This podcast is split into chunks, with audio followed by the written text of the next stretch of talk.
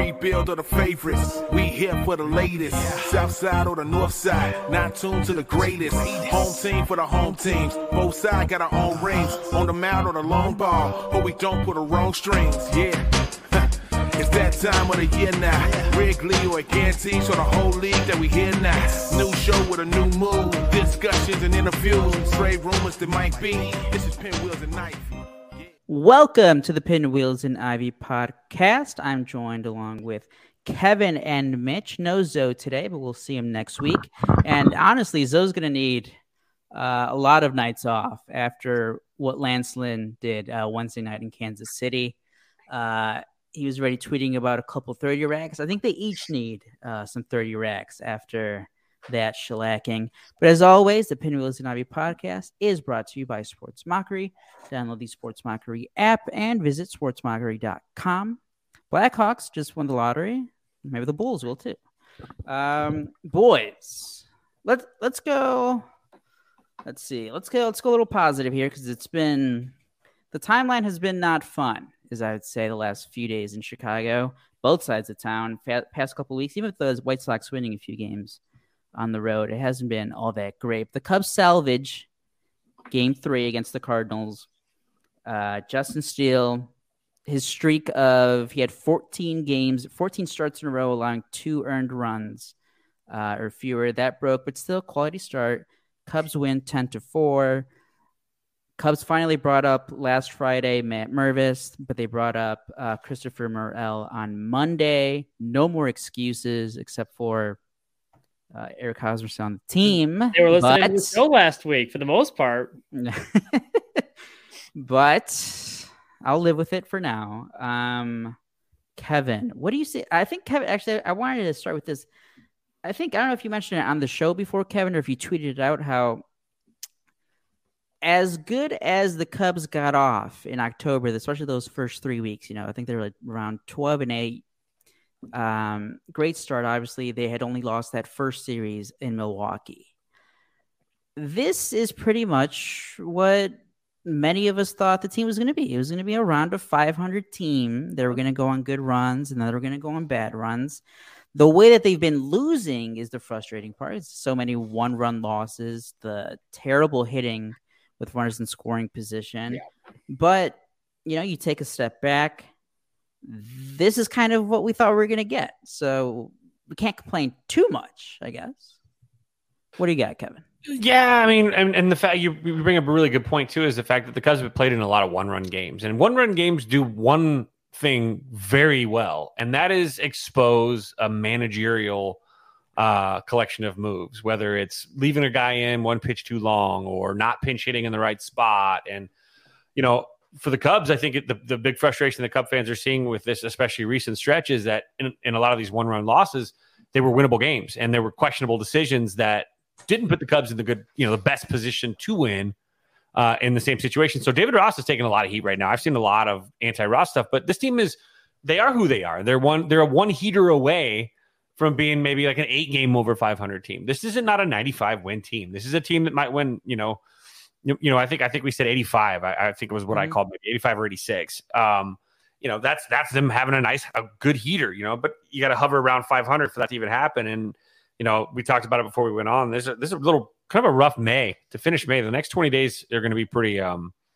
a nice stiff test for the Cubs. You know, when they see we see where they are when you get out on the other side of this thing, but you know, a lot of these one run games have really exposed David Ross's decision making, whether it's yesterday leaving Assad in for what was the sixth inning of, of work, and then, you know, gives up obviously in the ninth inning, gives up the jack, and then gives up another run. Then all of a sudden, David Ross somehow has the horses to pull him mid inning after he's already given up the lead when he should never have started the inning in the first place. You know, it just I think Cub fans are probably the most frustrated by that. I, I think all the other stuff, the timely hitting, is a, is kind of a byproduct of that as well because putting guys in the position to succeed. He hasn't done that really well. You know, we talked about the pinch hitting stuff. Patrick Wisdom goes up there, guys on first and third uh, you know, one out in the top of the ninth in a tie game. What does he rolls into or bottom of that rolls into a double play? You know, uh, swinging at the first pitch and try to shorten up, which is weird for Patrick uh, Wisdom. Then the next day, same situation, guys on second and third, down one, infield drawn in, and Nick Madrigal, a four percent contact guy against power pitchers on the bench. Patrick Wisdom, a fifty semi like fifty six percent strikeout rate against power pitchers just in general, let alone like in in, in high leverage situations. Sticks with wisdom too. Wisdom strikes out swinging, you know, then doesn't shorten up when he all he had to do was shorten up and chases the pitch, you know, at his eyebrows, and he's out. What the next day, same situation, second and third, Cubs were tied, I believe, right? Or no, they were down one. And Madrigal comes up to hit, didn't pitch hit for anybody, just Madrigal was hitting in his spot. Happened to happen. Second, third, same situation, less than two outs. Madrigal hits a base hit, contact up, gets both runs in, basically was the ball game there. And you can sit there and go, God dang it. Like this win, this win, this win, this win, this win. Those four or five wins should never have been, or losses should never have been losses. And that's what you're going to look at the end of the season if the Cubs are one or two games. People are keenly aware of that you can lose, you know, you can you can lose your chances and opportunities in April. You can lose a season in April. It, it, it's it's not just because they're in April doesn't mean they don't matter. And these games, especially if the Cubs do kind of finish strong, like they have kind of, they seem to kind of do a little bit, uh, you know, because they're playing kind of low leverage games a lot. So they might finish a little bit stronger with a little bit of run. And people are like, oh, look at those games. If we just had those five back. And I think that's where Cub fans are frustrated right now. But it, it's still the because there's a couple timely knocks away from like, you know, winning a bunch of ball games. Like that's I mean, great. I hit one to the warning track the other day, didn't he? With like the base, wasn't it like bases yeah, loaded? Bases and loaded. it was like one of those like, oh, just missed it. Mm-hmm. Like that, and then he's the guy. Seiya Suzuki has been the guy who just he's been either hitting cleanup or batting fifth uh, as of late. And starting with the Miami Marlins series, like every one of those games, they lost by one, I believe. And I think uh, the first two games, Seiya Suzuki came up with either the bases loaded or two runners on, and he hit into like three double plays in two games. Yeah. And then like on Sunday, I think it happened again. And it's like, you know, he's been he has been a good hitter. There's been so much shit talked about Seiya Suzuki because of a two week slump. And like it's like Cubs fans just forgot about like the past. I think I looked it up. It was like the past 300 plate appearances uh, you know, he was slashing like 280 with a 370 on base percentage and a 450 slugging. That's just he was a very good hitter. Uh, two week slump. Absolutely, you hate to see it because it happened so many times that he came up with uh, guys on base and he just kept rolling into double plays.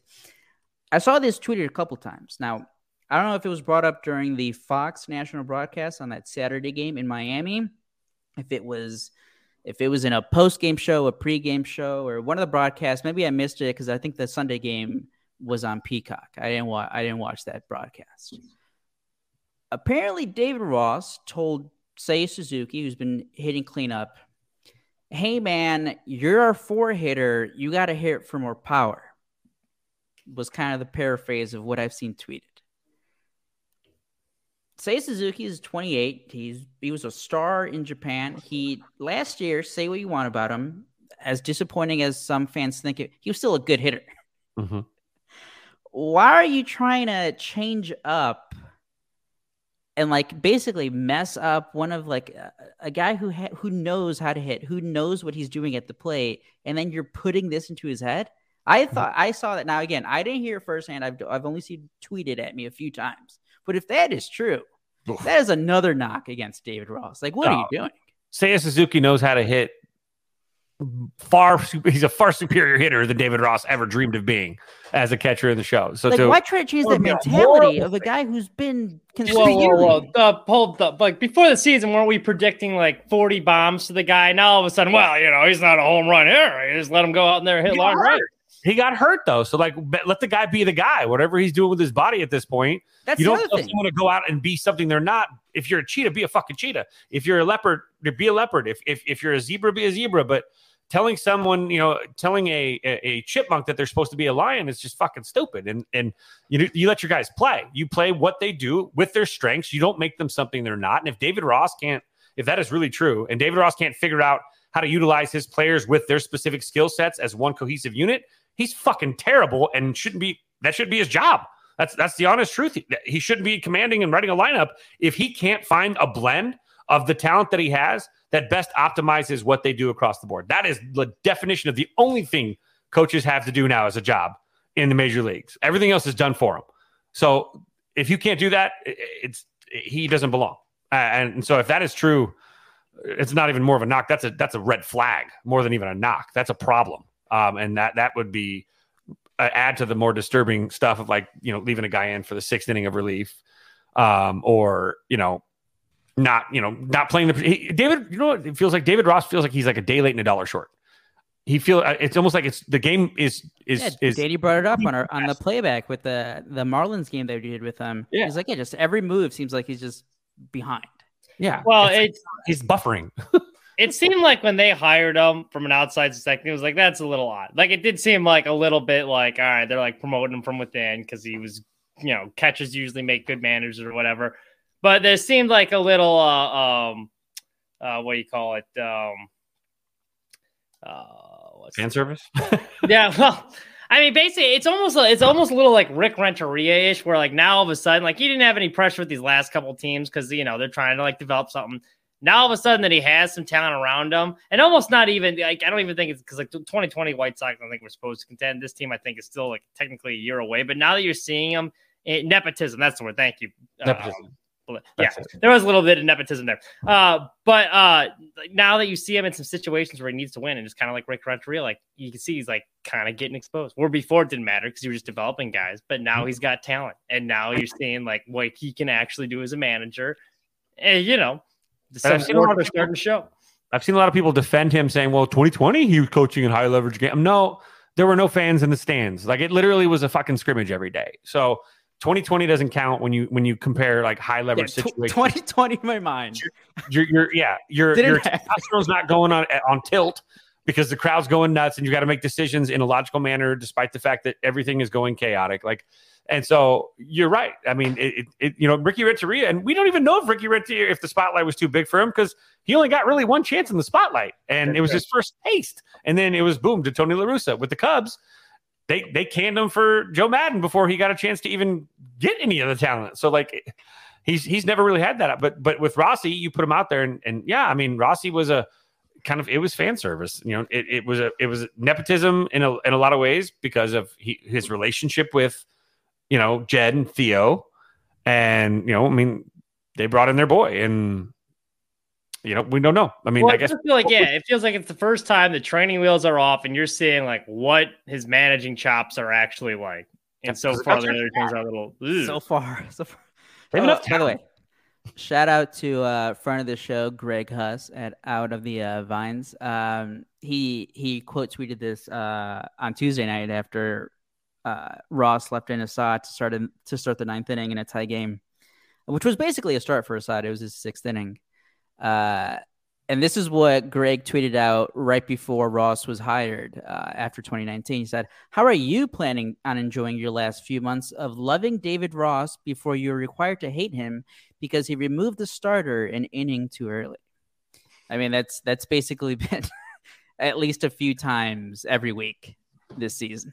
Well, I will say this for the Cubs, though, at least, and you know, it's still early in the year, but it's better to find out now that the guy you have can't manage as opposed to the White Sox when you had everything in place and it was like, oh, yeah, hiring Tony was a bad idea. In the thick of like when this team was supposed to be contending at a core. I, like I said, like the Cubs are still a year away. So this is the time now to like find out kind of what you have with David Ross. Because at the end of the day, like I think most people coming into the year like thought they would be like, you know, a frisky and fun team. But I don't think anyone really thought, yeah, this Cubs team's a serious contender. So you might as well find out what you have with David Ross now, and you know, heading into next year. If you And speaking of finding out, paper. The Cubs finally are at least going to find out with Matt Mervis. Called up uh, Friday. He started all three games against the Marlins, faced a couple of lefties, and then the first game it was Cabrera who had reverse splits, uh, tough against lefties, left-handed hitters. then he started the first two games against the Cardinals. Slow start. I think he has like what three or four hits in the first five games or so. A couple clutch RBIs though, but at least, like we said, Kevin, before the whole, you know, banging the table for him was one of the reasons that Cubs fans wanted Matt Mervis up was for that reason to find out if he's good or not, to find Right. out if he is your long term answer at first base. The And the- for him to getting that first hit out of the way. I feel like with that many expectations, like that's like the toughest one to get. And you can see how relieved he was too when he did get it. So that was like cool. I was actually really happy for him, um, especially in front of that uh, good good crowd there. But um, yeah, there's a lot of pressure to get that first one out of the way, especially in your debut, and, and he did it. So as much as it's been a slow start, you know, props for him to rise in the occasion in his first true like big game of his MLB career. Well, here's what Cub fans need to realize too: is like Mervis, for example, these guys are going to go two step. We I don't know how many times we got to bang the drum on this show about rookies. They're going to go two steps forward, one step back, two step forward. It ain't going to be clean. It ain't going to be easy. It's going to be frustrating as hell. There's going to be hot spells and moments of brilliance. But the problem with the Cubs are they can can't afford to have three of those in the lineup on a consistent basis. You're gonna if you're gonna have Morel, you know, and they just did this. You know, they've been going through with Amaya. You know, they sent Miguel Amaya back down, but they've been truly operating. You know, for a couple games here with the six or the seven, eight, nine, all basically rookies, and you've got. You know, you know, Christopher Morel actually looks pretty good so far to start, but he did that last year. He, you know, it's the adjustments for him and his base running, which is very, very sketch to me. Um, and you've got Mervis that's going to have great moments, and he's going to have to figure out if he is. But if you're doing this, if these guys are playing, and if you're going to get, you know, get the what, what everyone wants, which is no more, no more uh, Hosmer. We're just going to go with these guys and let these guys sink or swim. The Cubs are not a contender. The Cubs aren't a serious player to even be a postseason team because the lack of consistency to go along with again guys that are like like Patrick Wisdom hit a jack tonight. Wonderful. That was his tenth hit since April twentieth. You know, he's hitting like one 159 or whatever since April 20th. It's I mean, he's taking a few walks here and there, but you know, you can't have guys disappear for long stretches. And if you have a couple younger players, rookies slash, I mean, Morel's kind of a rookie, but you know what I mean. You're gonna you're gonna have just goose eggs sometimes, and so the Cubs fans have to kind of decide: do you want to contend now? Then you're gonna have to get little tastes of them as they develop a little bit because you're gonna have to keep playing veterans and kind of get guys in and out. But you can't just sit here and let Matt Mervis struggle, which sucks for Matt Mervis. You know, in a perfect world, he could just play the string out and not be expected to, you know, if the Cubs, you know, a year ago would have been perfect because the Cubs were not serious. But this year they've kind of sold that seriousness. And so now the Cubs kind of have to decide are they really serious about winning? As a, I as think it's the same thing with David Ross. I don't think like look, I know they're like better than what they were. I still don't think it's like say I think you can let them play the string out because as fun as that start was, this team's not a contender. And I think most people knew that. Like they're still trying to figure out what they got. So you might as well play them. There's no point in playing the veterans because I don't think like the Cubs. I mean, like they can say they they can give you all the lip service they want in the front office. Like they know, like the one year where they're like, oh, it's a retool. They knew it was a rebuild. They knew mm-hmm. this year's kind of just a trial to see what they have here. You might as well let the kid come up there and you know take his lumps now because it's the same thing. Like better now, than next year trying to find out what you have with them when you know you got Dansby, everyone's in place and you're trying to contend. This Cubs team doesn't feel like a like it, it, it does feel like they're still a year away, and I feel like an idiot because I got I, I think I jumped the gun because I keep getting people in my ear saying I'm too being too you know pessimistic when all I call it is kind of logical. So I, this year I kind of overly bought in, and I think that maybe my the, you know the guts that we had that yeah we're still another year away was right all along but they made just enough moves to get everybody a little bit, get the blood pumping a little bit more, sell a little bit more tickets. But this team, this team is not going to stand up in the end, um, barring some sort of massive, like, you know, something opening up for some of these guys, and and and all of a sudden playing incredible baseball because this this collection just isn't consistent enough, uh, and and it doesn't hit good pitching well enough. And here's the uh, thing, I agree with you guys. Where in terms of the Cubs are a year away but I mean, similar to the AL Central the last few years, the NL Central sucks. Yeah. So even even if the Cubs are still a year away, they can still take advantage of this year and win the division because it's that bad. I mean, this past week, I think the Pirates, the Brewers, and the Cardinals, before the Cardinals came into uh, Chicago and won two of three, I think they combined to lose 20 games in a row. The, the the NL Central sucks. The Cubs are two and a half games back right now. They're one game under 500. Absolutely, and that's not to say they couldn't surprise some people and sneak into the playoffs. Playoff, but like I'm not stunting Matt Mervis's growth just because. Oh, you know, oh. we got to start the veteran here no, because we thing, might be able to win 80 games and sneak the into the, the wild card spot. Because the veterans aren't good. the, the veteran, the veteran is Eric Hosmer, who, again, it's not just Eric Hosmer this past month of what he was. It's not Eric Hosmer of 2022. Eric Hosmer has been a below average player for the last five years. Like we know what Eric Hosmer. Like at best, he's going to be an average hitter. At the very best, is with, so it's the drop off of him to see what you have in Matt Mervis. You take what you take yeah. the unknown of this guy could be good. Mm-hmm. Yeah, you, at least for me. To, and you have to know that doesn't like to me, Kevin. Saying that like I don't get the correlation of saying like, well, if they're playing all these rookies, that means that they're they don't want to contend. I I, I just well, I'll be honest. I just don't. I, I if you're playing them exclusively, okay. Which if they're not, you're gonna fucking shit your pants and hate it because that means that you're going to see the other left-handed bat in the Cubs locker room play on a consistent basis. Uh, you you just can't. You can't. You can't throw those guys to the wolves in another manner. You have to pull them back sometimes when they're near the precipice. And if he goes in one of those really rough spells where his potential confidence is at risk, he's going to have to sit. You have to pull him back from the ledge. no, he, he will. And, he will, and- and that's the thing is you can't. So it's not just playing out the string. If the Cubs are contenders, there's it's it's low impact, it's low leverage. It it it it doesn't hurt the same way it does striking out in a game when your team is in a hunt, and that can be really detrimental to someone's mental development. And so that's where I, I that's what I mean by that is, you know, obviously if you think that Matt Mervis,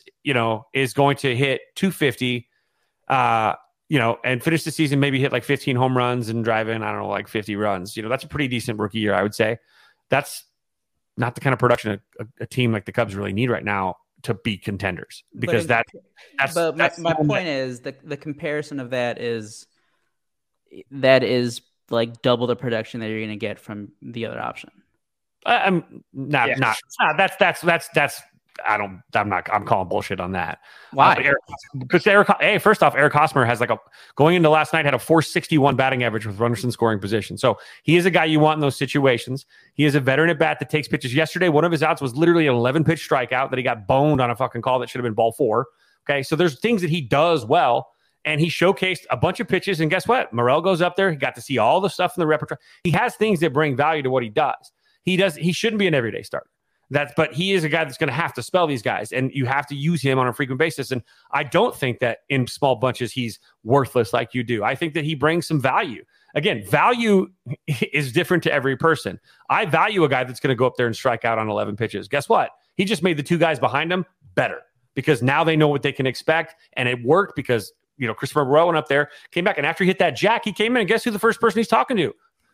Hosmer in the dugout about what he saw because he got a chance to talk about what he saw, what he was going to see up there because of a extended at bat. And these are the things that I think he brings value to. He does fight pitches off. He's not going to fucking carry a team on his back. He's an eight hitter. He's a seven hitter. In, in, in honesty, he again, he's a platoon guy. It's what he should be. But he was supposed to be kind of like a platoon over there with uh with uh, Mancini a little bit. But the bat, the at bats are going to have to happen here later. But now with Morel up, you know, you can see where things go. Morel, though, is the same way. Can Christopher Morel keep this up? We saw Christopher Morel most of the end of last season, and it was horrid. It was it was damaging to the lineup. So if he again, it, we know this too. It takes about a month for these guys to get enough tape and enough data on these guys before they co- formulate a plan that beats them. And it's about adjustments. And last year, Morel didn't show the ability to adjust midstream. If they make an adjustment here now, we could be seeing what we see again. We need to see a full season. So, but again, I, I don't know.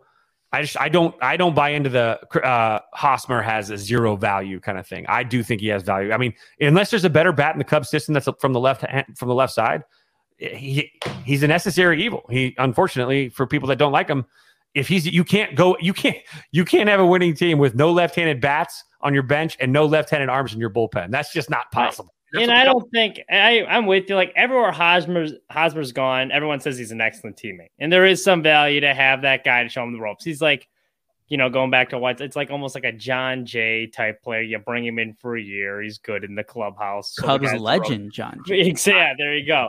Um, 370 on base percentage, baby. But like, I wouldn't even be platooning. Like, it's fine for like a spot star here or there or to play him. Obviously, if like Mervis and Hughes slump. But I think the worst thing that could happen is kind of like like what the Sox had with Oscar Colas is where like, hey, like this is our year. We're putting a lot of expectations on you, even though you're untested and haven't figured out.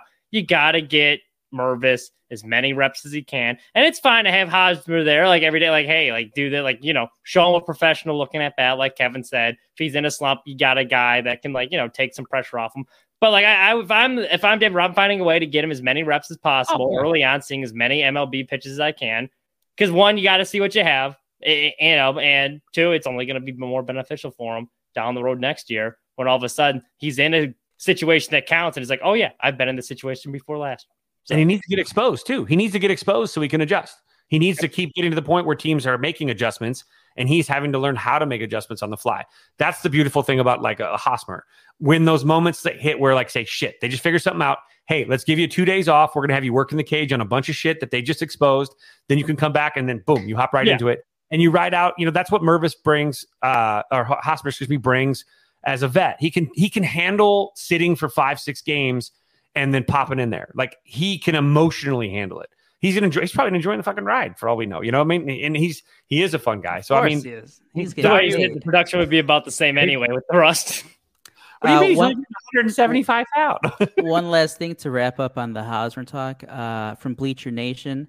Uh, by expected uh, weighted on base average, which uh, measures the quality of contact plus walks and strikeouts, Eric Hosmer is the second worst hitter in all of baseball this year. Um, Which which goes to show that stats aren't always well, no, it's a it's a it's a it's a predictive stat. It's saying that right. his results aren't as good as as good as the numbers seem. They're they're not actually. Um, Which, is great some numbers that actually do you're matter. trying to prove that someone doesn't belong there. You can find a lot of stats, but I just look at the runners in scoring position and say that's a guy I want up there in certain situations. If your manager That's is putting people in the the correct position to succeed, Eric Hosmer, I think I told you this in the that Washington series with Patrick Wisdom. Even if it was Nick Madrigal, I would get Hosmer out there because he makes contact. He hits ground Yeah, balls. He can he can get him past guys who are drawn he's- in. he shortens up really well. I But think. like what- he, but I'm I'm leaning more towards Mitch's side here. Like he's purely a you start him one time a week, and when you start him, you don't hit him in the middle of the lineup. You'd hit him eighth. You treat him like you treat Patrick Wisdom. Like it- there's Here's- no reason other guys should be batting uh, here- below him because he's. Here's the sad good. part, though, of how not great the Cubs have been. He is basically third in the team, roughly third, third, fourth in the team, in basically RBIs. Like he's had more RBIs than Seiya, more RBI than Madrigal. I mean, Velasquez Morel's actually going to catch everybody thinking like in a day. It sounds like, feels like, but um, even going into other going into tonight, you know, Yan Gomes wasn't there either, but he kind of jumped up with his bomb. But he's actually only one RBI less than Dansby Swanson. I mean, and Dansby, the di- massive difference in the, who they are, you know. But yeah, I'm just saying, like sometimes you look at these numbers, and you know, when he's heading, when he's in the right spots and he's used properly, the guy could be a nice little weapon off your bench. Again, in in contact situations, in veteran at bat moments, and that's what you really need. That, but that's the thing that that's what I want. Mhm. That's what I want Ross to stick to because he's gonna. I'm accepted. He's the Cubs like him. The Cubs like Eric Hosmer. I don't, but it's fine. They like him, so he's on the team. But like we said with like the pitching changes, the the other lineup stuff, Mhm. maximize the guys, put them in the best places to succeed. And that's what me Rossi's more that, Rossi. doing. Rossi's Uh, doing it. A couple final things to wrap up on Cubs talk before we switch over to the Sox. Uh, unfortunately, for By the way, left-handed back coming up. I might just throw this in there. Why don't we just have Owen Caissie come up? Thanks. Owen Caissie, 20 years old. Uh, if you guys don't know about him, Cubs fans, look up Owen Caissie. Uh, that guy is 20 years old, has like a thousand o- uh, OPS in double, double A. He's 20. He's facing guys who are three, three to four years older than he is. Um, the the one good thing about that Yu Darvish trade, it looks like. Mhm. Um, but Dansby Swanson's finally slugging. He's on fire. I think he has like like what five extra base hits in the last two games. Two doubles Ian and a Happ homer keeps getting on yesterday, right? Yeah, two doubles and a homer, and then I think he had two more doubles uh, Wednesday night. Ian Happ keeps getting on base. Seiya Suzuki slumping. That, that's the other thing with the with uh with this two week slump since the Miami series. As a team, it's just like uh, all the guys that are going crazy in the first couple weeks, they they're not anymore. You know, so you know Patrick Wisdom, as you said, since it was like two and a half weeks now, was slumping bad. Uh, and without when you don't have when you don't have his power, when you don't have his power in the lineup, there aren't guys who hit home run.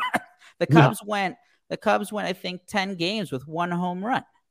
Uh, Mhm. You're not going to win games. That's how you that's how you outlast those long stretches of hitting poor with runners in scoring position when you have a guy who can come up there and hits a three run home run. That the Cubs just didn't have that.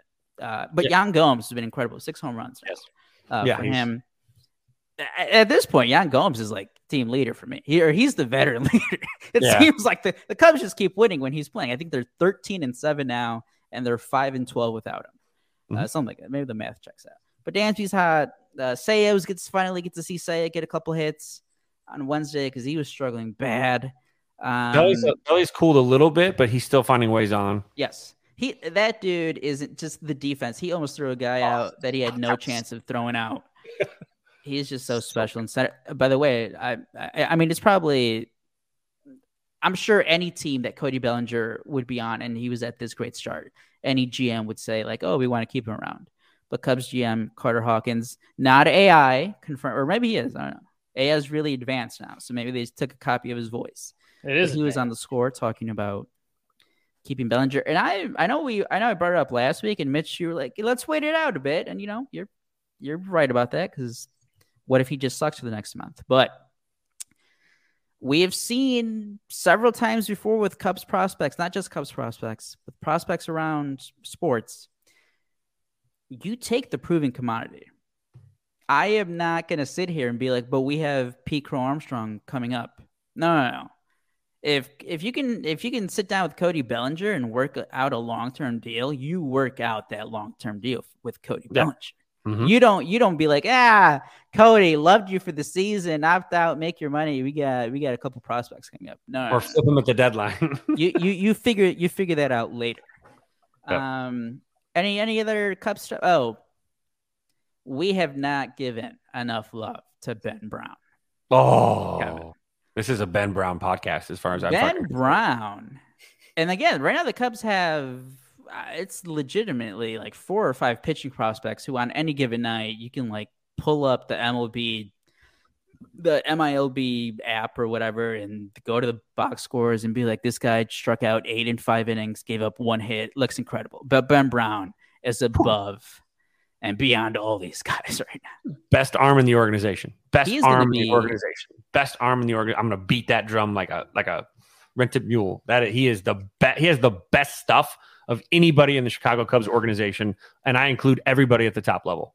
His stuff is Yes. filthy and effortless, and oh, I, I am every time I every the- more I watch him, the more I'm like. He has he just has that it factor the poise on the mound the the presence. He has the presence you know it's like yes this guy's a stud. He's a star. He's going to be a star. He just has it. He just has it on the mound ben brown 23 i, I think he's going to be called up august maybe to be in the bullpen at least at the very least in the bullpen. Get get him his first mlb taste like the what the sox used to do like with sale uh you know they did it with other guys too and the Cubs have done it recently too. Justin Steele, Keegan Thompson. I uh, Ben Brown guys. Ben Brown's gonna be a star. six six six what is he six six two ten right what is he like three and zero with a .59 ERA and six starts He's given up 40 47 two Ks, earned runs in thirty and two thirds innings. sub one whip ah just filthy Forty-seven strikeouts. No, he's this dude's gonna be a stud. I mean, there's something to be said about tall pitchers and having a presence on the mound because you get that long stride, the ball's coming at the hitter faster. I mean, he's got, like you said, filthy stuff as it is, and then you take that massive frame, shortening the distance that fastball's coming in at you. Doesn't matter what level you're at, it's gonna be harder to hit. There's a reason why they have a stat on Baseball Savant extension. It's like for exactly like guys Ben Brown, because that ball looks like it's coming in a lot faster than it is. The the other stuff that we see this year with uh just one last note on like minor league ball here is that especially for double A guys that I think I shared that story with you guys how they're they're testing out that new sticky stuff at double A. Like MLB is trying to get their own new approved substance, but they're testing out at double A. And everyone's like, well, like how good are these some of these pitchers? Ben Brown was one of those guys, was at double A, dominated his first four- starts, and then his last two at triple A with uh, just a completely new ball and no sticky stuff. He's been equally, if not better. So it's it is exciting times for as many years because even when the Cubs in the you know the mid 2010s, all the top prospects they were pos- they were position players.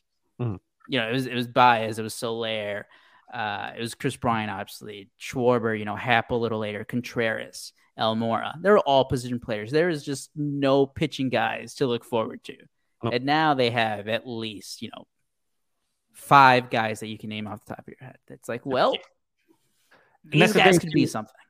Caleb Horton today had an off day his first off day as a pro Played Horton. He first start uh, at South Bend. Yep. Cade did I say Caleb sorry Cade Yeah. Yeah, he Yeah, had a, he had a rough, a- a little bit of a rough, well, rough. Let's. I mean, that's that's what what is rough for him, right? I mean, what was his final line? Um, I saw that he gave up a three-run home run. I don't know what he did. three run jack. It was a it was a it was an infield single, I think. Uh, a Uh, single, then a home run. Now, Yeah, he gave up six earned runs in three innings pitched tonight. So see that, and that is the other three key homers, of three homers, and it was his first high A debut. And It's the the- first time he was facing non like teenagers. exactly. high That's the other key part where the Cubs. So Cade Horton, twenty-one. He only pitched one season at Oklahoma, and it was like half a season because he was coming back from Tommy John. Right. He doesn't have a lot of pitching experience. Uh, you know, pitching in his twenties. Right. He started at low A, like you said, against basically teenagers, 18, 19 year olds, maybe a couple 20 year olds sprinkled in. And he was Yeah, dominating those guys. He's about to turn 22. I mean, Yeah. he's going to be five years, four or five years older than the guys that he was just seeing. and he uh, was at- dominating dudes. And uh, at Cubs prospects, Bryan Smith pointed out in his third start, he's getting away with it. He's leaving a lot of pitches, like fastballs, middle, middle. You can you can do that to like a 19 year old. You're not Mhm. going to get away with that at a, at a uh, you know at a level even just one level above. And we saw that with the three home runs given up. So it's good. This is good. As always, though, it's a young guy coming up. You want this. It's part of the development. Hey, you can't just you can't just rear back and throw 95 down the middle. You're going to get your dick kicked in. So it's good. Um, any final Cubs thoughts, Kevin? I, I mean, big test. I mean, we're going to find out here in the next, probably next, Minnesota help out the Sox here, maybe. Yep. could be. I mean, it's not easy. It doesn't get any easier with the Cubs. And, you know, the Cubs took a Cardinals team that's been playing like shit and Yeah. gave Give them life. life. That that's what was really annoying. Obviously, losing the one run game, two runs on Tuesday, but the St. Louis Cardinals were like dead, and the Cubs gave him a little bit of life, which sucks. Yep. And all you Um, know, Contreras came back, and you know, people were this and that or whatever. It was like whatever. Ooh, Like, I want okay. I want Mitch's thought on this. I can't even think of someone who's. I mean, okay, let, us stick with the catcher position and the guy who's like a little surly, and you know, everyone's always said about AJ Pierzynski. It's a guy you love on your team, guy that you hate when he when you're playing against him.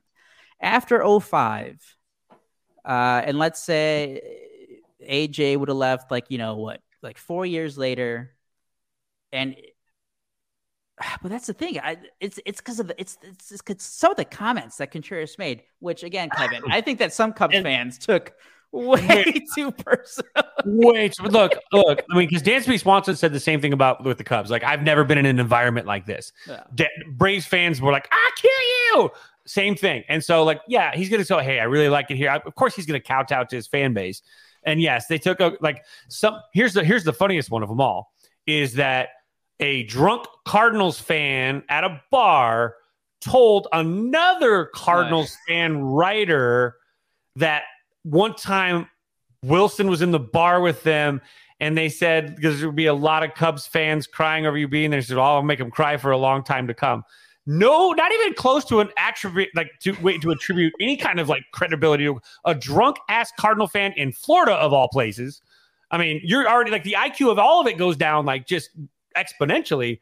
But Cub fans have latched onto that saying, yeah, like it's it's almost like they want it's it's the it's the thing. It's like trying to make it feel better that he's gone kind of thing. So we're going to create all these narratives in our head to make us hate him instead of just saying, take it easy, bye, you didn't like us, you didn't want to be with us, cool. Best of luck to you.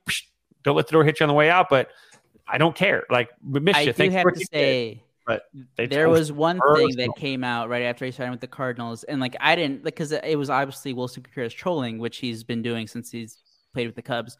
But it was in uh, whatever that one publication that the players do, the Players Players Tribune? I think, where Yeah. he wrote the article, and he's like, he's like, yeah, and it was like, it was like, yeah, you know, playing in July, facing the Cardinals. I just couldn't wait to put on a Cardinals jersey. And it's like, well, I mean, you were still playing with the Cubs.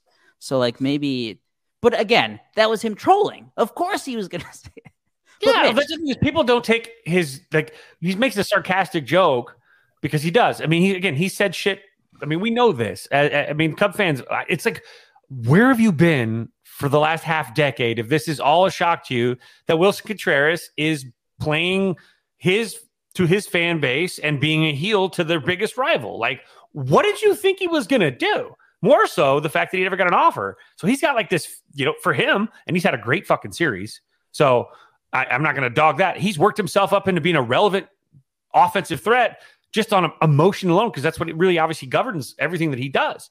And so I, but that for to be shocked, it's so weird. It's like where So, what? so taking all that and like maybe maybe you don't get the whole story, but you get, you get some of it, Mitch. Would you boo or would you cheer the first time he would come back? No, I wouldn't boo him. I mean, I already said this. Like, you have to appreciate everything he did. One in a Cubs uniform, like he helped you win a World Series. So, like, there, there, that alone, I think helped. And then the situation that he left to, you got to take into account. Like, it was clear like the clubs didn't want him. Like he that last mm-hmm. season for him was a shit show. They tried to trade him like twice. He had to go through like 26 farewell tours. So I think eventually you're just kind of like washing your hands of the whole thing. And so of course he's trolling. Of course he's trying to help out his new fan base. And it was kind of similar with like me and Jose. But like I loved Jose Abreu, and then he had the things kind of ripping the Sox a little bit. Mhm. But you still got to appreciate everything he did. One and number two, the divorce is a lot easier when you see, oh yeah, the Cubs aren't going to play him at catcher anymore. Like clearly he's having his issues down in St. Louis too, and it's the same thing with Jose. Like, oh yeah, you see, he still doesn't have any home runs. It's like, all right, like this breakup's made a little bit easier. Like if he's absolutely raking down in St. Louis. And you know whoever the Cubs catcher is now, oh, is it Yan Gomes still like, or yeah, Yeah, so Yeah, he's here it comes. which he's not. Yan Gomes is playing like well, but you know, say he's struggling, Wilson's raking, and then he's still saying all that stuff. Then maybe you're a little bit more irritated by it. But like, I still wouldn't boo him. I mean, and it, like I said, it's especially when he's playing as poorly as he has been down in St. Louis. It's always like, eh, you know, thanks for the memories. Uh, best of luck down there. But It cracked me up too, though. If you were reading social when it all happened, he, you know, he got he he hit what he got a base hit, right? Yeah. And as he's jogging to first, whatever, fans are fucking booing him, like boo. So he turns around and goes, ah, you know, puts his hand. And all the criticism from I can't believe he did that with his hand. He was being booed by the Yeah. Yeah. yeah, I mean, what do you want him to? What do you want him to bow? What, what the fuck are you looking for? Like, don't boo him. I, I will say this too. Right for-. Like, he's like a heel. know, heel. I- I agree. I mean, like all this, uh, he's made like that's kind of how he built his brand on being the hill. like he had that grand slam against the White Sox, and he had like a three story bat flip. And watching that is like that sucks. How dare you disrespect the game when I'm rooting for like Tim Anderson throwing his bat like a javelin? So like you know, it's just how the way like fans are. I, I will say this though, like as much as Wilson's gonna say how great these Cardinals fans are, I mean, we'll see how much he loves them when July comes around and he's still hitting as poorly as he did. Like that honeymoon phase is gonna wear off really quick because the Cardinal contingent down here in, in Missouri is mm-hmm. strong and they're not gonna put up with any of his like all of that extracurricular shit if he's not hitting. It's not the Cardinal way. So Where we'll see how at? happy he is with that great fan base in his Cardinal uniform in July in that packed Busch Stadium when he's still batting 230. You know, Well, I, I wrote about 266 now, which the Cubs. That's uh, you could thank the Cubs for all that. He's got I like- wrote about I just like wrote like a mini thing about him coming back and getting you know half cheers, half booze uh, on Monday, and I'm like, I mean, this is like a win-win-win if like from the Cubs side and Wilson Contreras. Wilson Contreras got paid, and and a lot of people said overpaid. Like that deal, he got, he got five years, eighty-seven and a half million dollars. Two, the Cubs are doing better behind the plate in terms of what they want in a catcher, like controlling the the pitching staff. And Yan Gomes is having an incredible, you know, first six weeks at the plate. And third, Wilson Contreras, while he isn't the main problem, has been a problem of that St. Louis Cardinals pitching staff. And this could ultimately be, be an even bigger win because let's say the the Cardinals for a time they do get back on track. The the starting rotation, the overall pitching staff looks better. And then Wilson Contreras comes back and starts catching again, like in June, and then they go in the tank again. Oh, that would be even better. That would be Here's, amazing. here's the shitty part, though. It's Flaherty and Wainwright, who haven't been good for at least two years now, but they've got to have some sort of excuse for this year as to why they've been mediocre. And of course, with the losing that the Cardinals have gone through, even easier. They they found a, they found their they found their someone to throw under the bus. And those two guys are dog shit. They're dog shit. And they're they're that's another funny part is it's great to watch all of these guys that we've known are douches eat their own heads in this point, like eating their own. Like it- it's great. And I, you know, I wish I just wish the Cubs could have put their thumb on them in the series. Like a Cubs sweep would have That's- really put the thumb on them, and they had a You chance. Just win Like the series, like lose the series. Uh, stunk. All right, Mitch. Sox. Oof. I mean, they look great in Cincinnati, but who doesn't these days? Well, yeah, I Um, mean, you'd think they'd look good against the, The Royals. Let me tell you. So, like, before I went to that NASCAR, I went up Friday and I went to Kauffman Stadium for the first time. And I will just say this first off, I know a bunch, a couple Sox fans were there.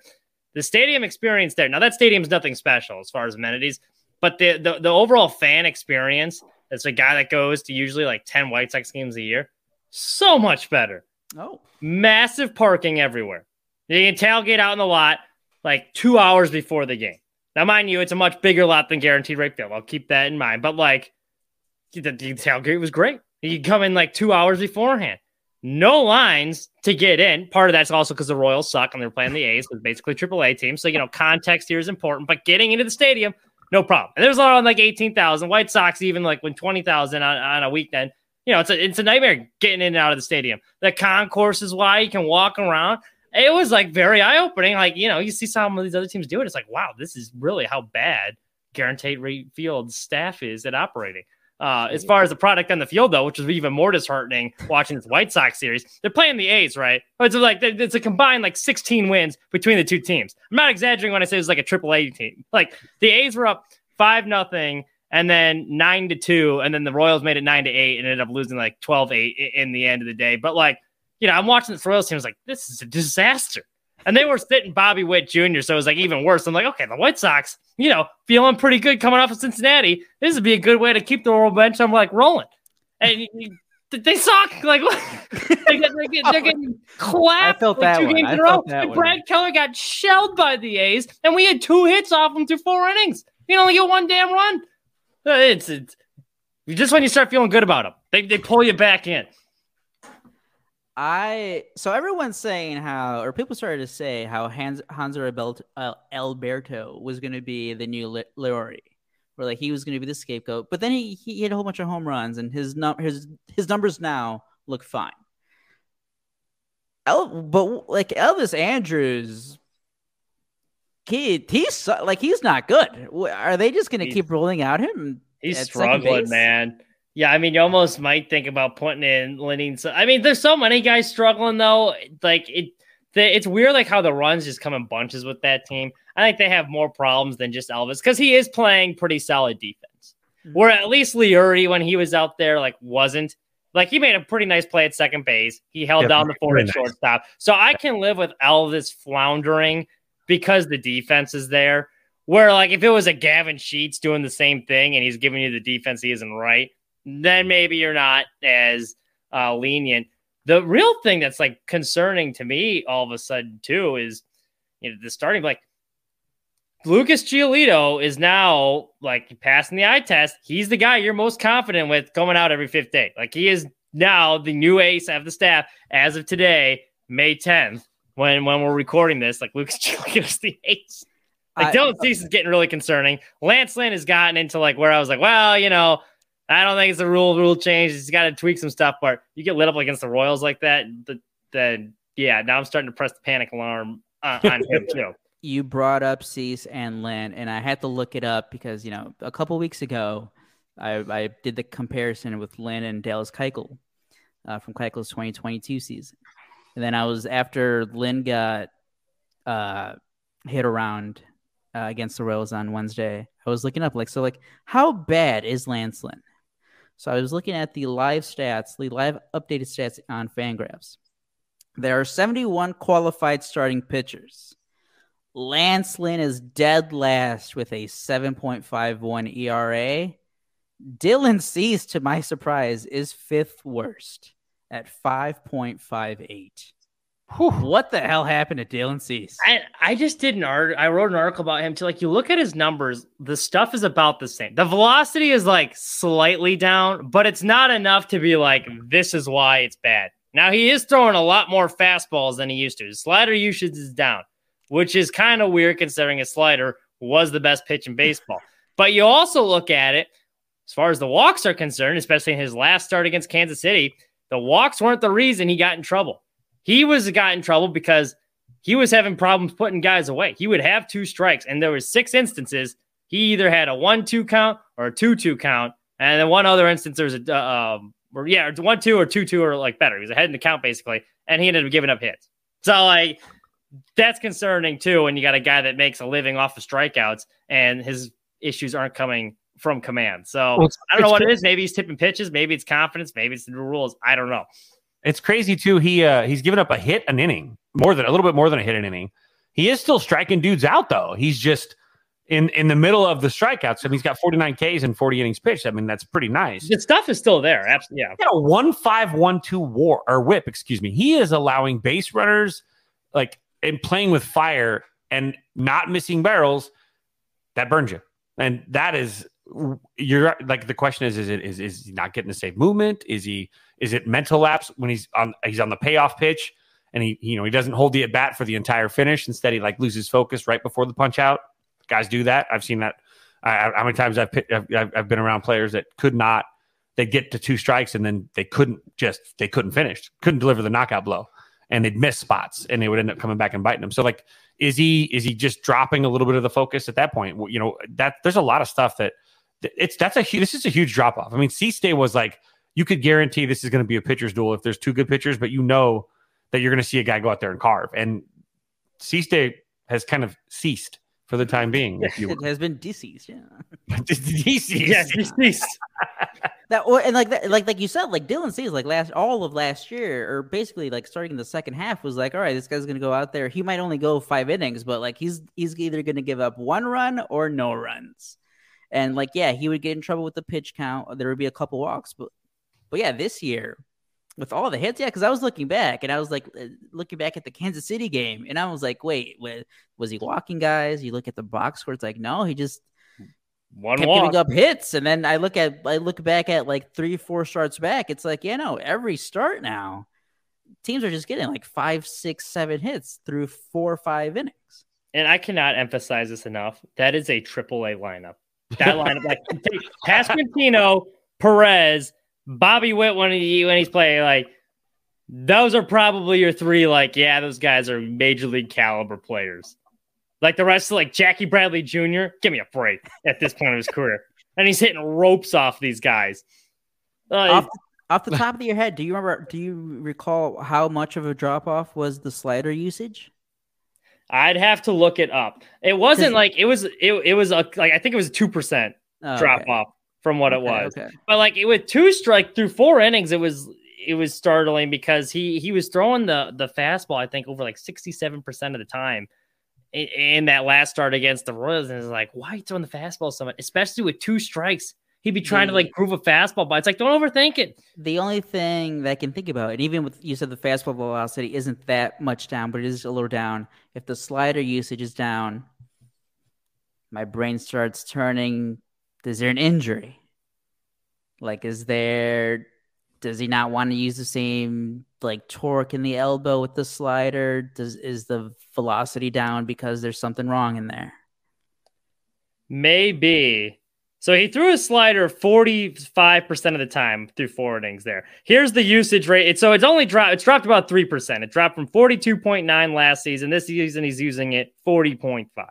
Okay. So slight drop. But once again, it's like another one of those things where it's like, I don't think that's enough to be like, this is the yeah. reason why it's so much worse than last year. And I okay. even came on before the season, like, I think there's going to be a slight decline because he had a historic season. Yeah. I think it's unfair to ask him to do that again but to not even be like passable. And the the even more frustrating thing is too with this team, like it feels like every time you get one thing figured, like they had a run, the starting pitching was looking pretty good for a stretch. the bullpen just sucked and they couldn't score any runs. Now all of a sudden the bullpen looks good. Joe Kelly's last couple outings, lights out.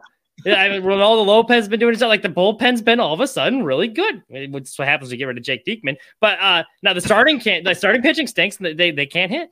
It's every time they gave like one of the three things working, and they can never get like if they had two out of the three going, we'd be winning these games. The you mentioned his name, and then the other big news this past week was uh, I think it was Bob Nightingale who reported how the White Sox already, uh, and I think this was what I mean a few days ago, so still the first week of May.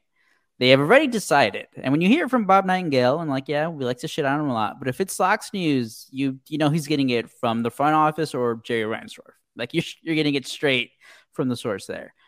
They're already planning to move on from Lucas Giolito, which I think it, that's not that huge of a surprise. I don't it's think odd that they would leak that this early so in early. the year, though. Yes. Most so people, what did you make of that, Mitch? Yeah, that was bizarre to me. What I think he's been pitching really well. Like I said, I think he's been their ace. I think last year was an outlier because he has shown he can be a top tier starting pitcher in this league more times than not, especially since 2019. He's actually one of just seven pitchers in White Sox history that have had two plus 200 strikeout seasons. I mean, this just goes to show the stuff he has, and he's well on track this year, especially that Royal start he had. It was because a lot of these games come down to you need to make like four or five pitches. Can you make the big pitch in the big moment? And he did.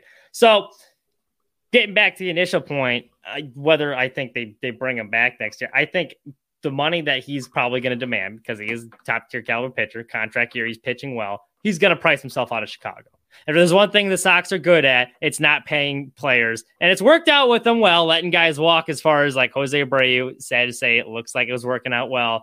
I think Carlos Rodon, despite the good year with the Giants, I think that's worked out well. You see all the arm injury problems he's had. So it's probably the right move to let Gio walk. Now, why you would say that this early, I think it's a little strange. Maybe it's a little extra motivation for him. But this is to the broader point. If you want to look big picture, this is what's so sad about the whole thing. Even looking at Jose Abreu and Carlos Rodon, when you had all these guys, like having a quarterback on your rookie deal, you got to take advantage because when it's time to pay all these guys, you're not mm-hmm. going to be able to. And you got to let them walk, and they wasted an opportunity. There's a lot of teams you see across professional sports where this happen. The Packers, for example, you have Aaron Rodgers there for a long time, and yeah, they did win the Super Bowl, but like I felt like they never took that big swing and capitalized on having all those guys.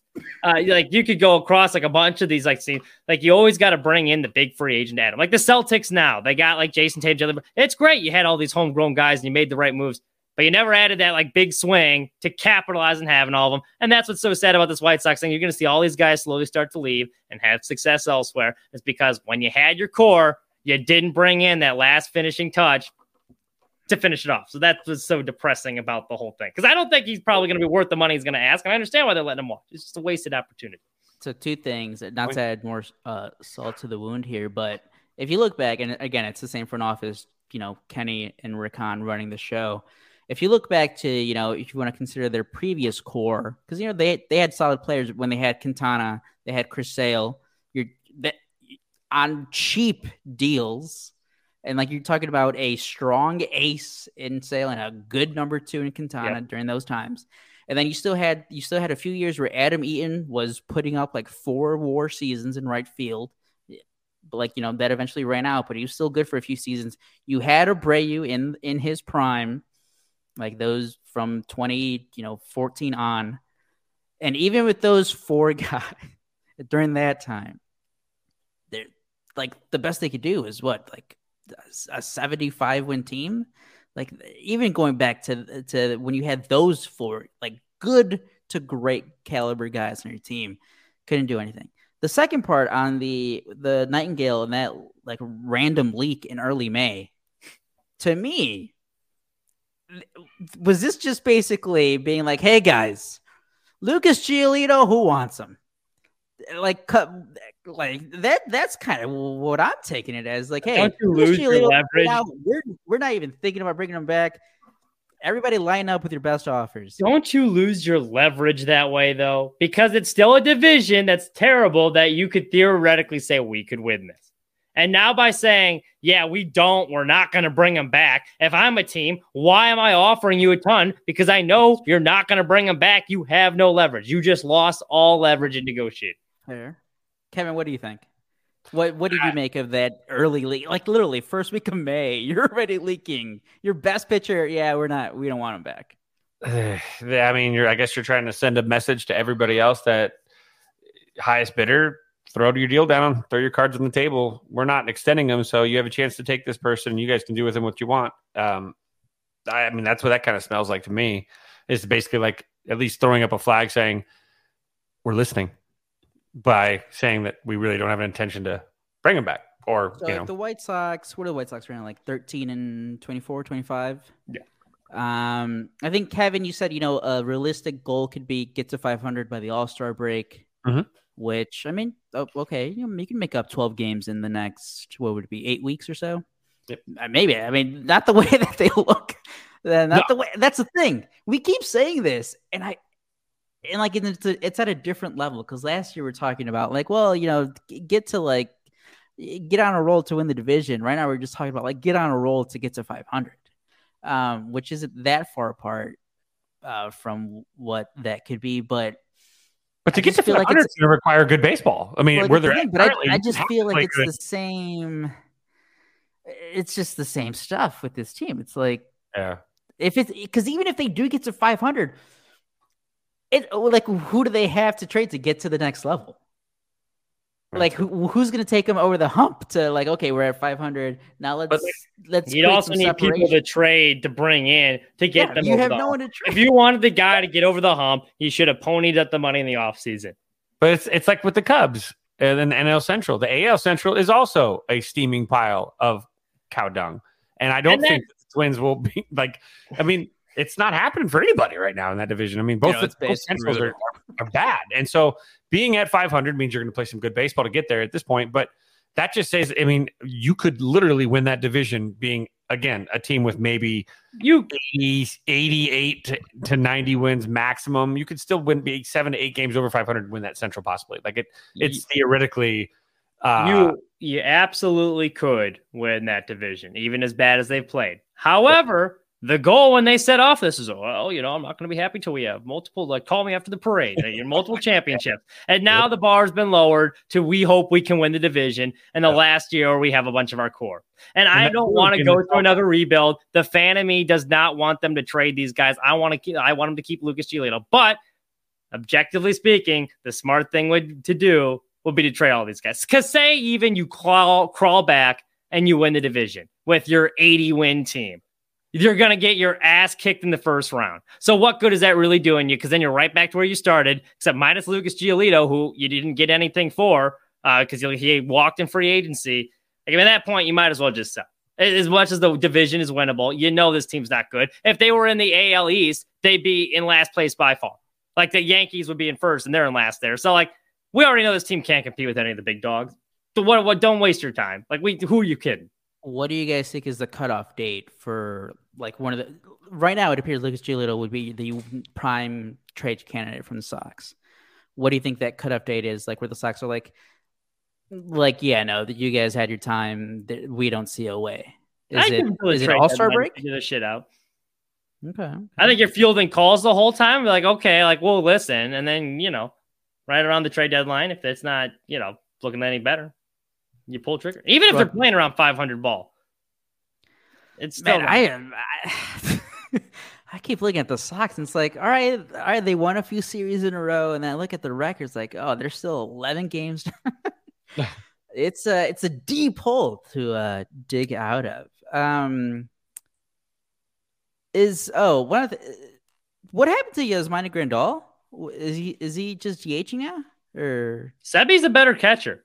Okay okay The pitchers like you listen to all these guys, they love throwing to Seby. Like even like that game with Lucas Giolito, he's at the big moment in extra uh, or in, with the bases loaded, and, and Seb perfectly timed timeout comes to the mound, settles him down, gives him some extra time to kind of like you know regroup, which we've seen multiple times this year. I I think had commented on how he likes throwing to Seb. Lance Lynn, I remember when Seb first came up in, in Minnesota back in 2021 was like, yeah, for like a rookie, like he was great to throw to. So hopefully the offense starts to catch up with it. But between the two of them, Seb's a better defensive catcher.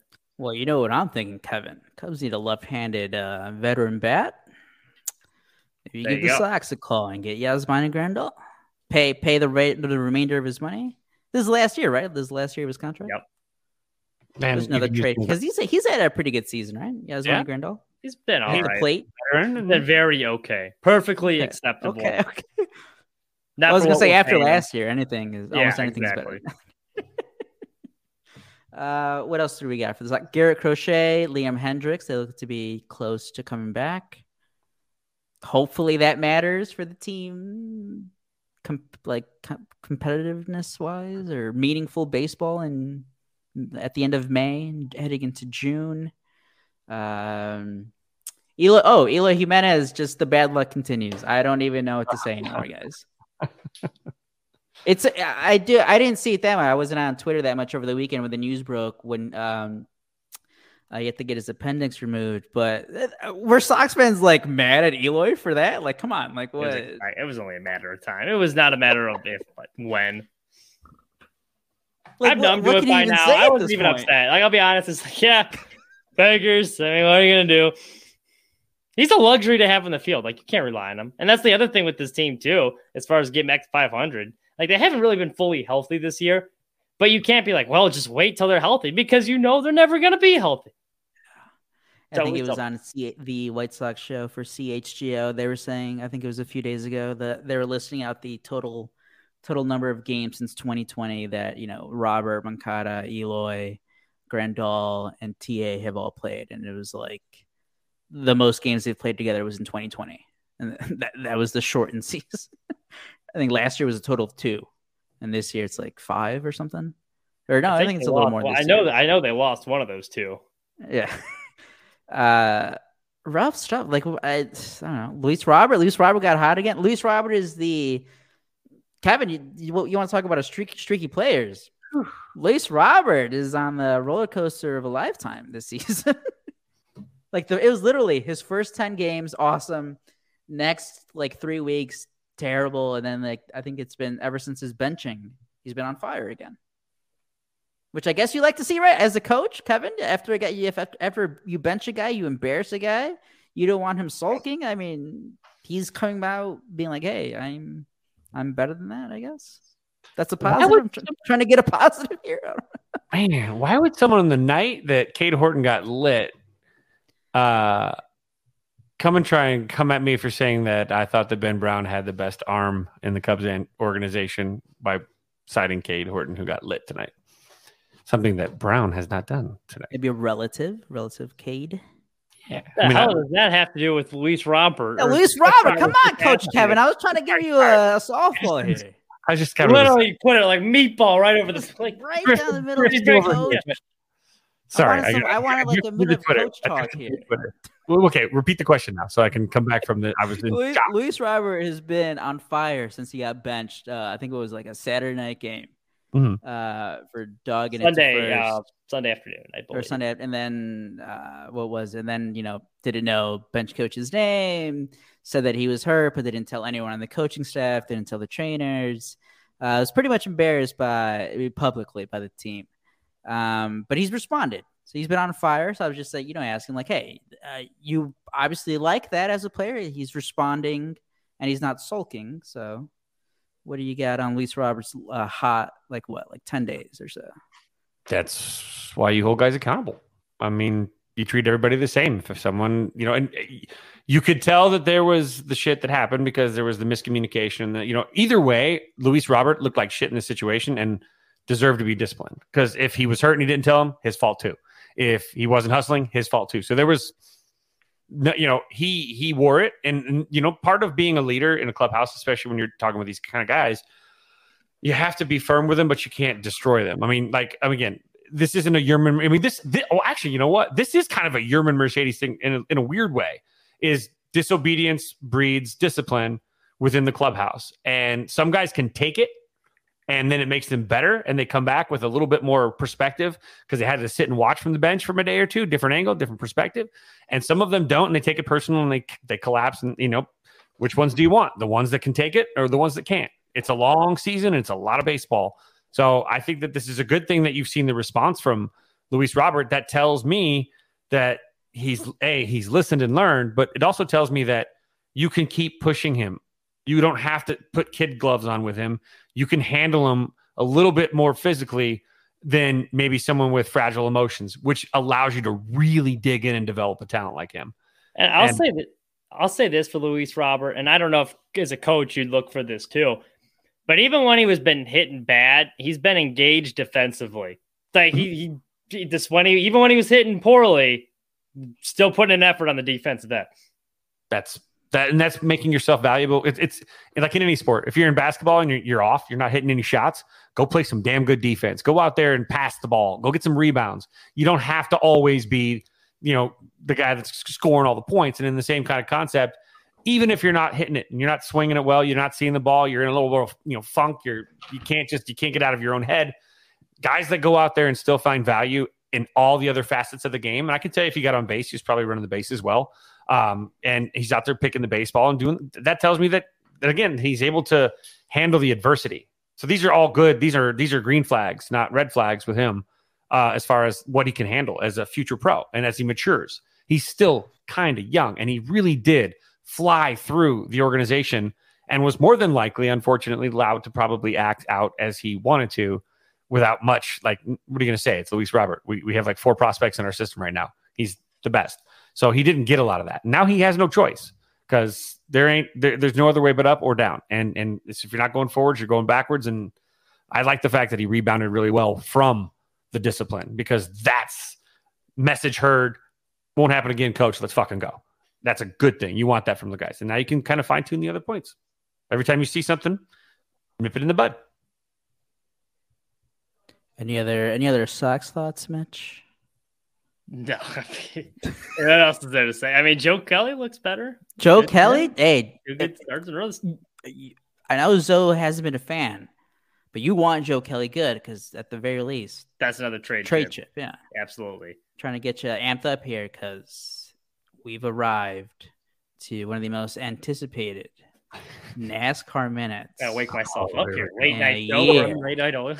Ladies and gentlemen, it is time for the NASCAR minute.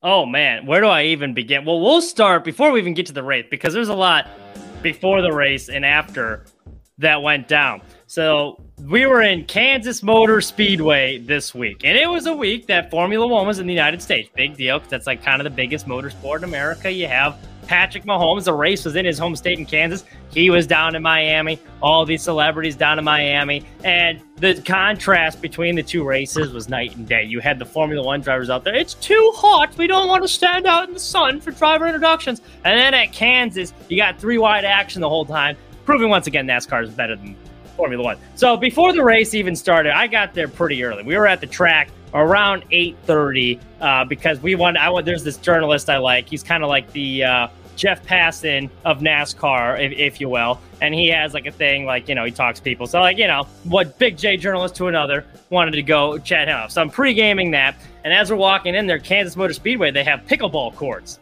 And we're watching these guys play pickleball. And I'm like, looking, I was like, that guy looks familiar. And we look, it was Austin Dillon, one of the NASCAR drivers out there playing pickleball. And, you know, Austin Dillon's a guy that I've been trashing a lot on the show because he had a horrible reality show. He's Kyle Busch's teammate for Richard Childress Racing. He's only on there because his granddad owns the team, you know, nepotism at its finest. He is a Daytona 500 champion, but you know me you know, it's like almost every athlete. You see him in public, you, you, you rip him in private, and then you see him in public. And like, oh, hey, can you sign my stamp collection? So that was just kind of funny seeing Austin Dillon play pickleball. Super nice guy. So now, you know, I'm going to have to be a little bit nicer to Austin Dillon. We're walking back to the track afterwards, and we walk past like one of the haulers they have, and like they have like, you know, their merchandise stands or whatever. And we're like looking in there, and we're like, oh my God, like that guy looks familiar too. It's Noah Gragson. And, you know, he's talking to fan signing stuff, and I didn't have anything. And so my buddy had like a tin of like Zyn, like dip thing or whatever, or like the you know the nicotine thing.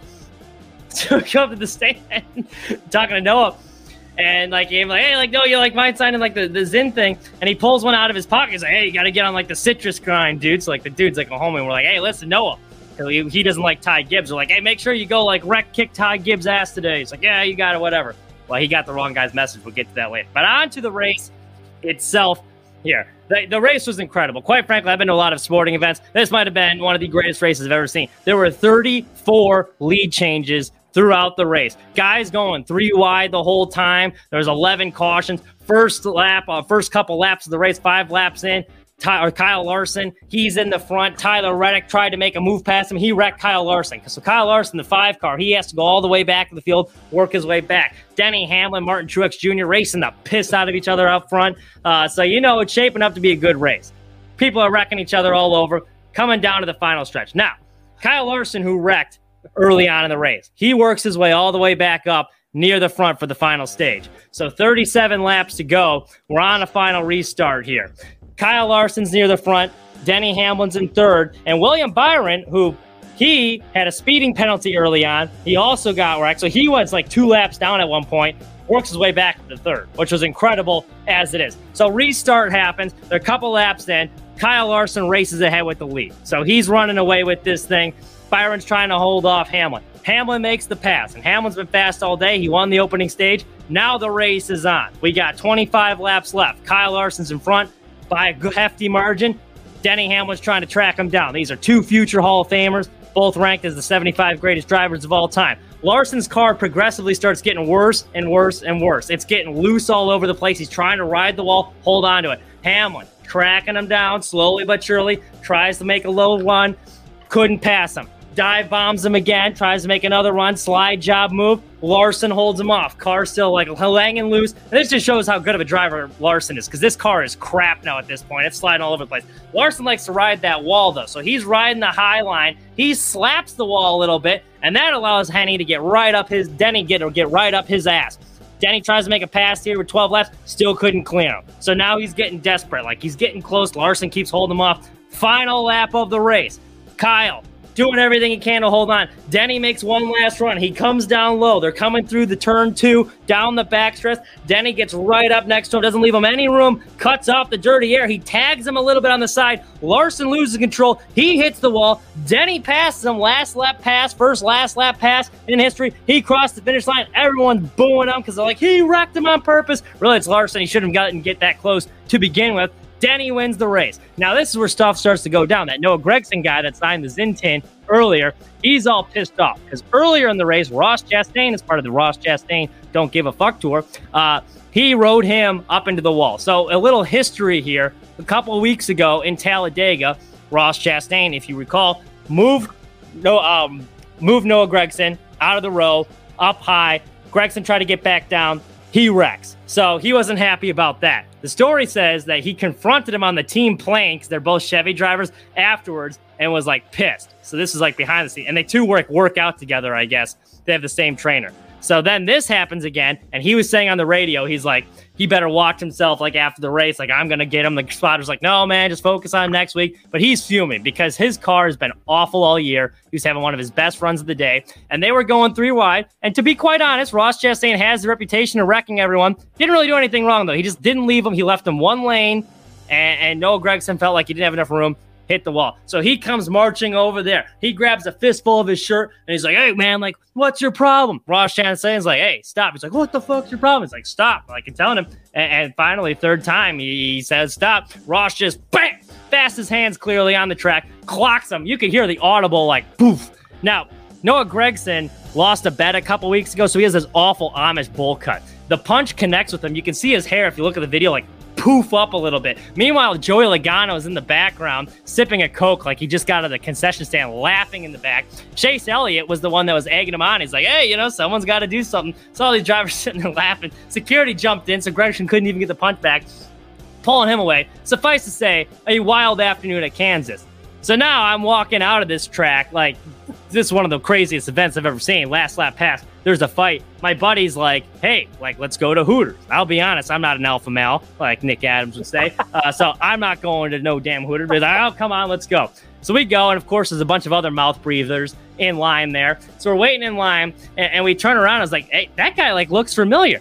It was William Byron, another driver, like 10 minutes out of the race. He hauled ass out of there and he was there with his girlfriend at Hooters. So there's three drivers that we met in the same day. And the last one was at a Hooters parking in the Hooters parking lot 10 minutes after race, which was kind of funny. There you go. That's your NASCAR minute from Canada.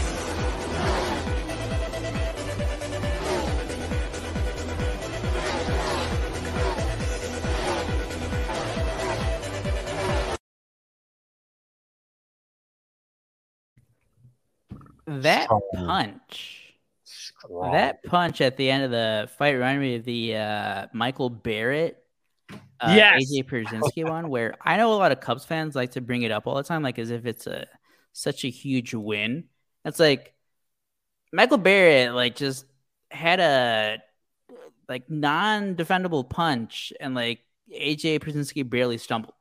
Like that, that was a big L for Michael Barrett and the Cubs. That was a big L for the dude who who like punch the other See, guy and nothing I happened. Disagree. I think, and and you know what? And this is, and I like Noah Gragson now because, like I said, he signed uh, a Zintin for me, which I think's the funny thing. it was one of those things like I don't really give a shit about getting his autograph, but like, yeah, you know, he's signing stuff, might as well. What do you have on him? I was like, oh, I got some like sins or whatever. So like I, I like Noah because of that, and he was a cool guy, and he like we even told him like, hey, like go kick Ty Gibbs' ass. Like, oh yeah, you got it, whatever. But in this instance, one. Ross didn't really do anything wrong. Both of them were racing incidents. And he has that reputation because he's wrecked so many people. Anytime he's around a wreck, like people just automatically blame him. So, like, it's a rookie driver, day ruins. That's one. Number two, if you're going to go fight the guy, you don't grab his shirt first and give him the opportunity. Like, if you're going to go punch him, go punch him. Like, he's clearly upset. Like, fine, but you swing first. Like, you, you can't go up to the man, put your hands on him, and expect not to get hit. So uh, I think that one, Ross was in the right. He told him stop like twice, and he got a good shot at. It. And then the funniest part was Noah was all pissed because the security guard jumped in and, he couldn't get the uh, the, the um, hand there. So I, I think, I think it was funny. But if you watch the slow mo of his hair, like it like goes poof because he's got this awful bowl cut. Like he looks like Moe from the Three Stooges because he lost this bet. It, you know, hit him, hit him clean. Fast hands these drivers had. People say they're not athletes. Tyreek Hill talking about Formula One, I know is trashing it earlier. Tyreek Hill was one of the people that was at the Formula One race, and they were doing this like reaction thing. Like he for Tyreek was with one of the drivers, and the driver kicked Tyreek Hill's ass. Like they had like the dot thing, like yeah. much faster than Tyreek Hill. So like that just goes to show like these drivers a little bit more. Uh, uh, I guess not even athletic, but the quick reaction time. You know, the- watermelon farmer too. He's got that uh, South Southern boy strength out of all the non-combat sports, where do you rank uh, NASCAR drivers in terms of uh, fighting ability overall, general?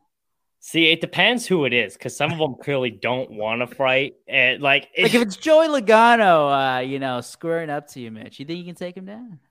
I think I can take Joey. I think I can take Joey. Joey got a big fight with Kyle Busch, but like it was Joey's pit crew that kind of roughed up Kyle Busch. So it wasn't even Joey. So, which is kind of funny. But this is not the first time someone's tried to kick Ross's ass because a lot of people have mad at him. And both times Ross comes out on the better end. Like he like Noah, if you look at the tail of the tape, you would say Noah Gragson's winning this fight. He looks a little like stockier, you, you know. And Ross is kind of like, you know, he's small, he's like soft smoking. Um, he races like an ass, but you like talking him off the track. His personality doesn't match the way he races. but like fast hands. So I think it kind of depends. Jeffrey Earnhardt, you look this guy up. He's a guy that's like chugging beer shirtless while fishing barehanded. You know, he looks like he could throw some hands. And then there's these other guys like, you know, like a BJ McLeod.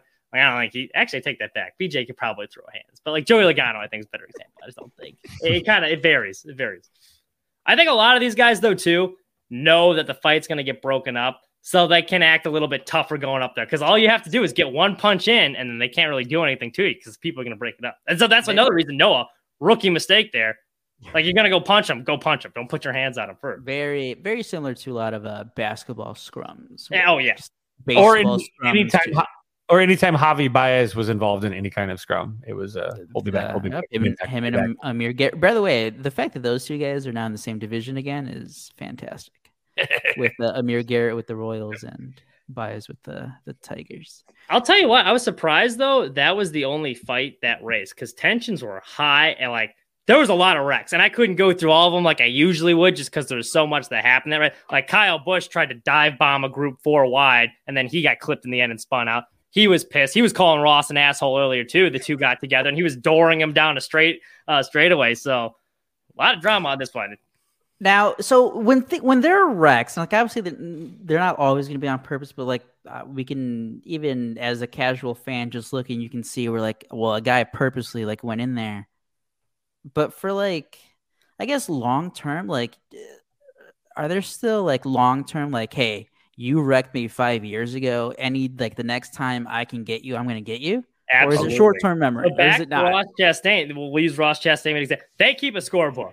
These drivers have excellent memories, and you, and you don't want to like if you get wrecked, you definitely like you want to make it get back at them when it matters most. So Denny mm-hmm. Hamlin, who just won this race last year in St. Louis, Ross wrecked him. And then he wrecked him again at Atlanta. So the scorebook was getting like long form because they had a pretty long history. And he tried to get him back. Like there was an instance in like Pocono where he put him in a bad spot. He didn't really wreck him, but it was like one of those situations where like, I'm not leaving you any room, so you better lift or you're hitting the fence. And so like that was one. He'll race him a lot harder. He's not cutting him any breaks. And then earlier this year, it was funny because he got suspended for it because he talked about it on his podcast because he would have gotten, but he admitted it. He was like, end of the race, I realized I wasn't running well. I didn't have a chance, so I just let go of the wheel and turned right into the fence and hit him. Uh, it's like so the post game when the like, pitcher's oh, like, "Yeah, I hit him." Manipulation, so he got he got in trouble. But like, yeah, the long-winded way of saying is they definitely remember and they keep a scorebook. And now after that, he's like, okay, now we're even. we're just gonna like they talked afterwards, like we're even now. Don't do it again, type thing. Okay, so okay, that works. I like Noah though, and t- Noah and Ross. Ross has a long list of guys. He's even with Denny, but there's a lot of guys that don't like him. Like he's oh. got a whole scorebook of just people whose clock he's cleaned or raced unfairly. People think he raced unfair, unfairly. So it'll be interesting to watch. If you want a good five minutes, look up NASCAR Radioactive from Kansas this week, where it's where you can hear the drivers like talking on the radio. Yeah. It, the five minutes is well worth your time to listen to all the shit that was going on this week. Outstanding stuff. As always, Mitch, Mitch always bringing up NASCAR, man. I loved it. Hmm. Um, so just wrapping up here again. Zoe will be back next week. Uh, I got. He'll be back from his therapy therapy session with uh, with Lynn. Ooh, there you go. There you go. The bush hat. Um, Cubs have day off Thursday. Then they play three in Minnesota. Help uh, us then out. Three in Houston. And then the Sox come back and they're playing Houston and then Cleveland. So a couple big series, mostly for the Sox. Even the north side of town there, both those series. Ah, be uh, I don't know, guys. It's gonna be. I think it's gonna be. We're gonna be a a lot of middling for the next couple weeks. I think treading it's water. Like two, it's two ships passing in the night once again. This is kind of like 2019. You guys are on the way down Oof. after being. At least you won your like World Series, and we're kind of on the way up. And like they're kind of like the, the Met in the middle. Like that Crosstown Classic. remember was fun because we're like, yeah, like we're on the way up, and like that. Now it's like reversed. The Cubs are a year away, and we're slowly declining. But it's worse because we didn't win a World Series, so you know. Yeah, it's yeah. That that's the man, one one bad pitch away, Kevin, and mm-hmm. and all these years could have been a lot, a lot worse. uh, huh? well, for for Kevin, for Mitch, um, Aldo, this is the Pinwheels at Ivy podcast. Everybody, be good. We'll see you next week. Hey, this Padres pitch is shitting bricks right now. Why? Cause Danny fucking Burgess is up and back. Guy just ordered Shake Shack straight to the dugout. Rebuild of the favorites. We here for the latest. South side or the north side. Not tuned to the greatest. Home team for the home teams. Both sides got our own rings. On the mound or the long ball. But we don't put the wrong strings. Yeah. It's that time of the year now. Wrigley or Gantes or the whole league that we hear now. New show with a new mood. Discussions and interviews. Trade rumors that might be. This is Pinwheels and Knife. Yeah. This is what you waiting for, yeah. You can put it on the board, yeah. Every season, nigga, it all change. Take me out to the ball game. This is what you waiting for, yeah. You can put it on the board, yeah. Every season, nigga, it all change. Take me out to the ball game. This is what you waiting for, yeah can put it on the board, yeah. Every season make it all change. Take me out to the bar.